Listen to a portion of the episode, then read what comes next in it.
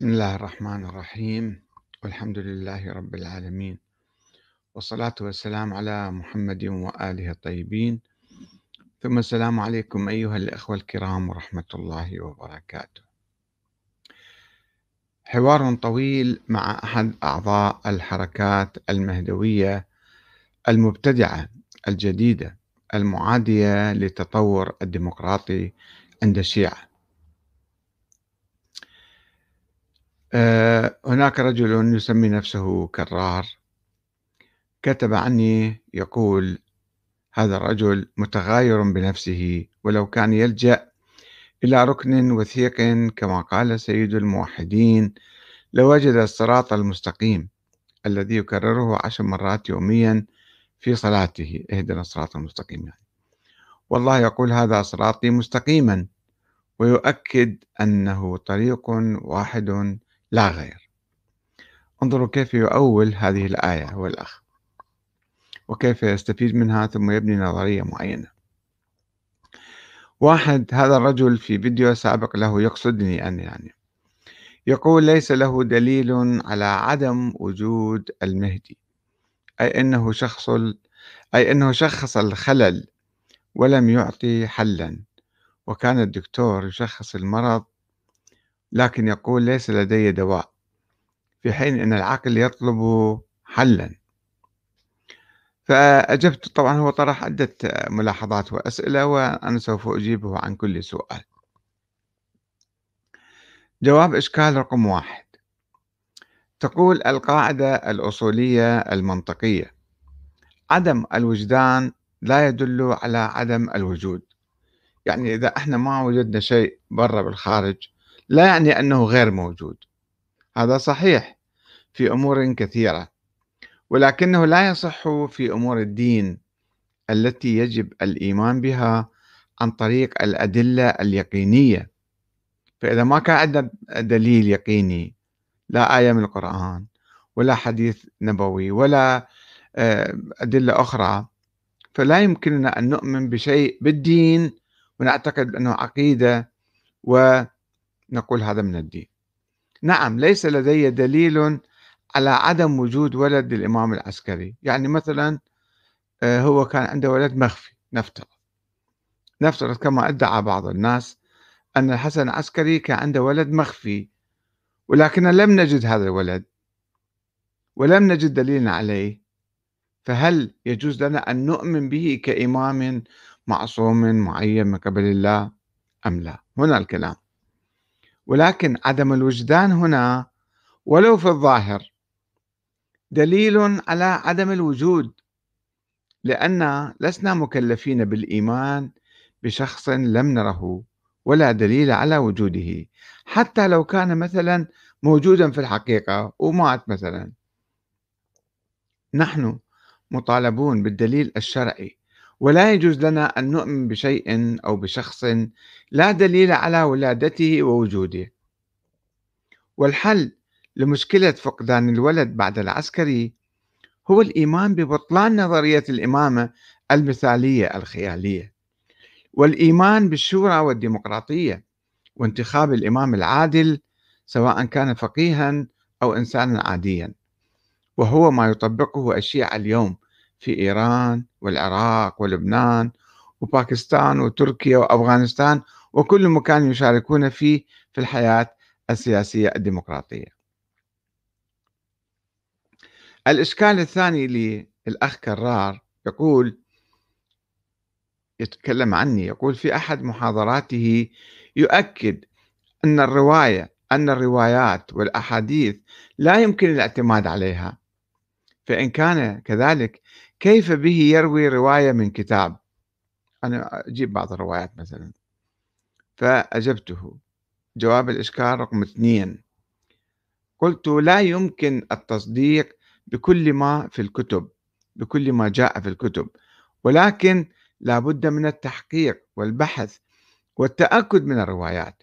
وقد ثبت لنا بعد البحث والتحقيق أن رواية وجود ولد سري للإمام العسكري تخالف الظاهر من نفيه لوجود هكذا ولد. هو كان يقول ما عندي ولد الظاهر وعدم رؤية أحد لهذا الولد. ونفي أهل البيت عشيرة الإمام. أخوه وأمه وأقربائه كلهم كانوا يقولوا لا نعرف وجود الذي له. ونفي أهل البيت لولادة هكذا ولد. وعدم ظهور هذا الولد المفترض خلال أكثر من ألف عام 1200 سنة صار الآن. فكيف نؤمن بوجود إنسان كالشبح؟ لا تث... لم تثبت ولادته ولا وجوده ولا استمراره في الحياة حتى اليوم. شيء صار خرافي يعني هذا؟ الإشكال الثالث الأخ كرار يقول عن أحمد الكاتب يقول يذكر في أواخر هذا الفيديو حديث من مات ولم يعرف إمام زمانه مات ميتة جاهلية. هنا يجب ذكر نقطتين إما هذا الرجل جاهل لعدم معرفة إمامه حسب ذكره للحديث أو لا يعلم بما يقول كيف يقول بأن الإمام ميت؟ أي لا توجد حجة لله في الأرض وفي نهاية الرواية التي يقرأها من الكتاب يقر بوجود الإمام من خلال الحديث من مات ولم يعرف إمام زمانه. أي يوافق الرواية بأن لا بد من وجود إمام آه، وعلى الناس معرفته وإلا عكس ذلك الإنسان جاهل. فأجبت بما يلي. جواب ثلاثة. أنا لا أؤمن بصحة حديث من مات وهو لا يعرف إمام زمانه مات ميتة جاهلية. هو يقولني أشياء لم أقولها بالحقيقة. لأن هذا الحديث يخالف القرآن الكريم وقد تحدثت عنه بمحاضرة كاملة. وموجودة على اليوتيوب. على العكس مما يدعي السائل الذي يحاول أن يقولني ما لم أقله. الأخ كرار عنده إشكال رابع. يقول يذكر عني يعني بأنه يجب اللجوء إلى الشورى والانتخابات. سؤالي موجه إليه. هل أمر الله بذلك؟ وهو يقول ما كان لهم الخيرة. وفي الختام أقول صدق رسول الله. ما أن تمسكتم به ما لن تضلوا من بعدي أبدا. جوابي على هذا الإشكال الرابع. الإسلام بصورة عامة يعني القرآن الكريم والنبي الأكرم. الإسلام لم يذكر شيئا عن النظام السياسي والدستور وشكل الخلافة أو الإمامة وترك ذلك للعقل الإنساني. واكتفى بذكر المبدأ وأمرهم شورى بينهم وهو مبدأ عقلي إنساني. وقد اتبعه المسلمون الأوائل وأئمة أهل البيت فبنوا إمامتهم على الشورى وانتخاب الناس لهم. ونحن اليوم لا إمام لنا من الله على الأقل منذ 1200 عام. وليس أمامنا من خيار إلا الشورى والديمقراطية أو الفوضى أو الحكم العسكري الداعشي مثلا.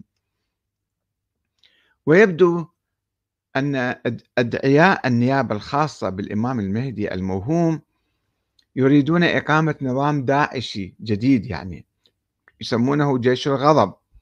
هذا أحمد الحسن عنده جيش مسميه جيش الغضب يريد يسيطر على الناس بالقوة والإرهاب. ولذلك يرفضون هؤلاء الناس يرفضون النظام الديمقراطي الذي أجمع عليه الشيعة والمراجع وعموم المسلمين في هذه الأيام.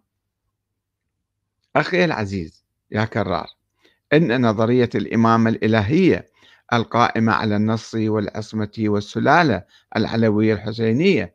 هذه نظرية مثالية خيالية دخيلة في المذهب الشيعي ولا أساس لها من القرآن أو الحديث النبوي المتواتر إلا بتأويل الآيات الكريمة تأويلا تعسفيا كما فعلت أنت. واختلاق الأحاديث وتحميلها أكثر مما تحمل. وقد وصلت هذه النظرية إلى طريق مسدود بوفاة الحسن العسكري دون عقب. وانتهت وبادت وكادت أن تندثر لولا قيام بعض الدجالين السابقين بافتراض شخصية وهمية والادعاء بوجود ولد مخفي للإمام العسكري دون أي دليل شرعي. ثم الادعاء بأنه الإمام المعين من قبل الله وأنه باق في الحياة لا يموت حتى يظهر. وكل هذا من وحي الشيطان الرجيم. ثم واصل الأخ كرار التعليق على الرد السابق فقال ذكرنا هذه المناقشة مرارا وتكرارا. هذه العبارة عدم الوجدان ولو في الظاهر دليل على عدم الوجود هي مغايرة لكثير من الحقائق من حولنا. نحن نؤمن بوجود ألم في أجسامنا لكن لا نراه. نحن نؤمن بوجود أفكار في أذهاننا لكن لا نراه ونؤمن بوجود هواء ونؤمن بوجود أصوات لكن لا نراهم لا نراها يعني. وأيضا أم آمنا بوجود الله والأنبياء والأئمة لكن لم نرهم في حياتنا قط. ويستشهد بهذه الآية هدى للمتقين الذين يؤمنون بالغيب ويقيمون الصلاة. لاحظوا بأي منطق يعني يتكلم؟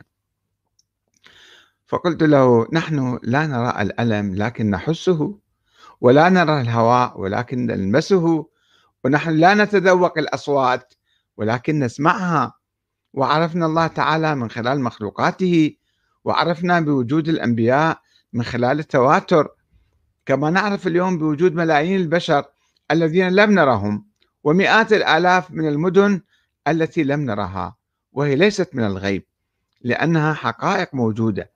ولكن الإيمان بوجود شخص لم يقل أبوه المفترض أنه مولود ولم يعرفه أقرباؤه من أهل البيت وعامة الشيعة وعامة المسلمين وإنما افترضه بعض الدجالين كالنواب الأربعة وادعوا وجوده سرا. هذا الإيمان لا يجوز لأنه يخالف الشرع والعقل والواقع وعدم وجدان ذلك الولد أو عدم ظهوره كاف في عدم جواز الاعتقاد بوجوده وإمامته ومهدويته وغيبته واستمرار حياته إلى اليوم. لأن العقائد الإسلامية لا يجوز الإيمان بها بالظن والوهم والافتراض وإنما تحتاج إلى دليل علمي تاريخي قطعي وهذا لم يوجد ولا يوجد وإلا فهناك شخصيات أسطورية أخرى مثل الإمام المهدي محمد بن عبد الله الأفطح ابن جعفر الصادق الذي افترضه بعض الشيعة الفطحية بعضهم. في منتصف القرن الثاني الهجري هل يجوز الإيمان به وبوجوده؟ وما هو الفرق بين هذا وذاك؟ كلاهما أسطورتان.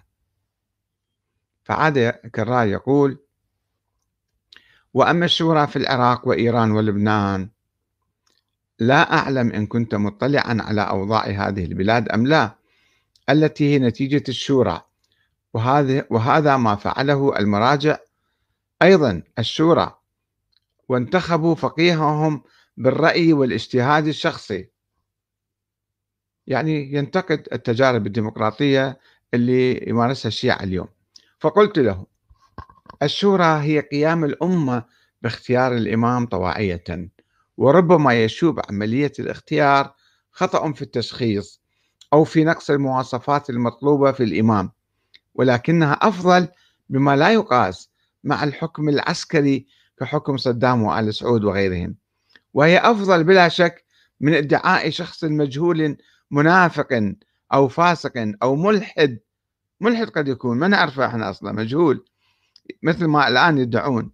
يدعي النيابة الخاصة عن إمام مهدي غير موجود ولم يولد وبصورة سرية ليؤلف جيشا من الأغبياء يستخدمهم لمقاتلة الأمة والسيطرة عليها وحكمها بالقوة والإرهاب كما فعل الدواعش ويفعل أحمد الحسن اللي هو هذا من أتباعه كرار. فقال كرار يوم ندعو كل إناس بإمامهم استشهد بهذه الآية. هي إحدى الاثنين لا وجود لثالث. الإمام هو إمامان إمام يدعو للهداية الصراط المستقيم وهو من الله وإمام يدعو للضلالة. ولفظ الإمام هو أي شخص يقود شخصا آخر سواء بحق أو باطل كما في صلاة الجماعة حيث تقدم تقام بإمامة فلان مثلا. حسب هذه الآية الكريمة سؤالي الأخ كرار يسأل.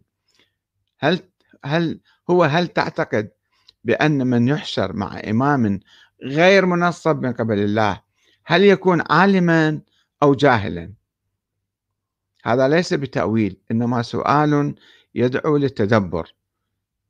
يستعين بآية أخرى يقول وأمر أمرهم شورى بينهم. لم يقل أمر الله بل أمر الله هو واضح إني جاعل في الأرض خليفة. هو من يجعل ويختار خليفته. حاج ممكن توضح أي واحد من الأئمة اختاره الناس؟ لا أعرف إن كان المنطق يقبل هذه النظرية بأن الله سبحانه يخلق البشر مع عضو أساسي في جسم الإنسان وهو الدماغ حيث يعطي أوامر ونواهي لسائر الأعضاء لتعمل بشكل صحيح. لكن نفس الخالق يرى أنه من غير صالح أن يجعل عقلا مدبرا لهذا الكون في الوقت الحالي. لاحظوا كيف يحاول أن يبني نظرية على تشبيه يعني أصلا ما له علاقة بالموضوع. فقلت له الأئمة ليسوا اثنين وإنما ثلاثة فهناك إمام معين من الله وهو النبي ولا يوجد إمام معين من قبل الله بعد النبي. خلاص. هذول هذا واحد. وإمام ضلالة وهو الإمام الظالم الفاسد الفاسق الدجال الذي يدعي أنه أنه مرتبط بالله عن طريق النيابة الخاصة عن الإمام المهدي كذبا وزورا اللي مثل أحمد الحسن. والإمام الثالث هو الإمام العادل الذي ينتخبه الناس لكي يطبق العدل ويحارب الظلم بين الناس وهو لا يأتي إلا عن طريق الشورى والانتخابات والدستور. ولا يجوز تأويل آيات القرآن تأويلا تعسفيا من أجل افتراض وجود إمام معين من قبل الله اليوم. نجيب الآيات ونحاول نفترض منها شيء آخر. فهو لم يوجد ولا يوجد منذ توفي رسول الله صلى الله عليه وسلم. لا يوجد إمام معين من قبل الله. وإنما كان لدينا عبر التاريخ أئمة من الصحابة الكرام ومن أهل البيت ومن غيرهم يسيرون على هدى الله. إن آية إني جاعل في الأرض خليفة تعني الإنسان أو آدم وبنيه وليس الخليفة حسب المصطلح الأموي أو العباسي. وإن آية وأمرهم شورى بينهم التي حاول أن يستدل بها الأخ كرار تدل على الحكم والسياسة. لأن السياسة كالإدارة العامة من أمور الناس التي لم يبين الله ولم يذكر حكما دينيا فيها وإنما تركها للناس. والعقل الإنساني لكي وتركها للعقل الإنساني لكي يختار الناس إمامهم بأنفسهم عبر الشورى. من أين تقول أن أمر الدستور والنظام السياسي من أمور الدين؟ لماذا جعلته هذا من الدين؟ وليست من أمور الناس؟ من وين؟ كيف تقول ذلك؟ هل توجد آية في القرآن أو حديث عن الرسول الأكرم صلى الله عليه وآله يقول أن الدستور والنظام السياسي من أمور الدين؟ لا توجد عندنا هذا هذا الشيء. أن مشكلة الأخ كرار أنه يريد أن يفرض على الله أمورا لم يقلها ويستعمل القياس الباطل المحرم في الشريعة ومذهب أهل البيت فيريد أن يقيس النظام السياسي على جسم الإنسان. وهذا من الجهل الواضح الذي يجب أن يستغفر الله عنه ويتوب إليه ويسلم أمره إلى الله ويستخدم عقله فيما لم يذكر الله ولم ينزل به قرآنا ولم ينزل به قرآنا ولا سنة نبوية. فالمفروض يعني بس هم بهذه التأويلات التعسفية يحاولون أن آه، هؤلاء الحركات المهدوية ومنهم أحمد الحسن وهذا يبدو أحد رجاله يحاول أن آه، أن يخلق نظرية جديدة ويدعي النيابة الخاصة على شخص غير موجود وموهوم. هنا بعض التعليقات أقرأها لكم. الأخ خليل أبو آه، عوض يقول السيد الكاتب جوابك منطقي على تساؤلات متوارثة وأنا أنصح كل إنسان أكرمه الله تعالى بالعقل أن يتدبر في الموروث وأن يتبع أحسن القول ولا يهمه إلا نفسه التي سيقابل به الله تعالى. وأياد الحسن يقول أحسنت القول أستاذ أحمد الكاتب الرائع. في تحليلك المنطقي والعقلاني والمنصف في كتاب الله وأمر رسوله الكريم صلى الله عليه وآله وسلم. لذلك لا يجب أن نستسلم أو ونسلم أمرنا إلى الجهل والفوضى والأساطير والأوهام ونترك عقولنا للأوهام والبدع والأكاذيب. فلو راجعنا كتاب الله وأحاديث رسولنا الكريم وأهل بيته الأطهار لعرفنا ووجدنا ضالتنا وعرفنا الحق المبين. الأخ أركان حسن يخاطب هذا الكرار يقول أجدادك خذلهم المهدي لألف عام رغم المعاناة وأبيك خذله المهدي وأنت خذلك المهدي ولم يظهر رغم معاناتك ولم تقتنع أنه غير موجود. لو أن من المخالفين لك قال لك أن عمر بن الخطاب مثلا حي يرزق. لضحكت عليه ووقعت على قفاك من الضحك ولاتهمته بالجنون يا كرار آه، أيضا يقول آه، آه، الأخ حاج جلال قهواتي يقول أسأل الله أن يهديك إلى الصراط المستقيم. أنت وأتباعك يا أحمد الكاتب. فيرد على فرج أبو رغيف أيضا يقول هل جاءت الخلافة؟ يقول هل جاءت خلافة عمر عن طريق الشورى أم بالتعيين؟ هل خلافة أبو بكر بالشورى التي قال عنها عمر فلتة أو خلافة عثمان جاء بستة وضعهم بطريقة يضمن وصولهم إلى عثمان؟ يا أخي اتق الله وانقل الأحداث كما هي فأنت مسؤول أمام الله ولا تهرب من إجابتي رجاء. هذا فرج أبو رغيف. قلت له يا أخي العزيز لا داعي للهروب من الحوار الفكري فأنا لست متعصبا لنظرية معينة ولا أنت ولا أدعي المثالية والصحة التامة في تجربة الصحابة السياسية وإنما أركز على مبدأ الشورى ورضا الأمة باختيار الإمام. وقد كان الإمام علي نموذجا رائعا في هذا المجال ولا أخشى من أي نقد من أي نقد لأي أحد أو نقد أي تجربة تاريخية أو معاصرة. حتى تجربة الخلفاء. وإنما أقول بأن مبدأ الشورى والنظام الديمقراطي المتطور عن ذلك المبدأ هو أفضل نظام سياسي وبالطبع أفضل من الحكم العسكري والملكي المطلق والوراثي.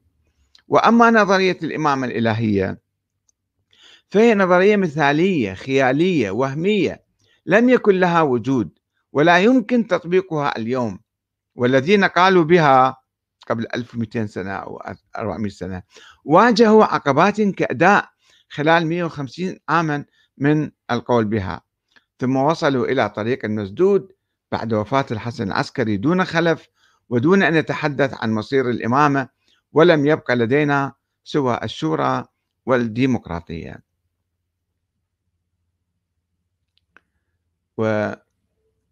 ونشوف بعض التعليقات من الأخوة أيضا. آه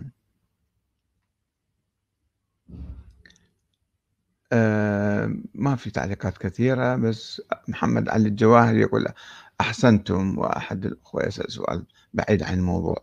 على حال شكرا جزيلا لكم والسلام عليكم ورحمة الله وبركاته.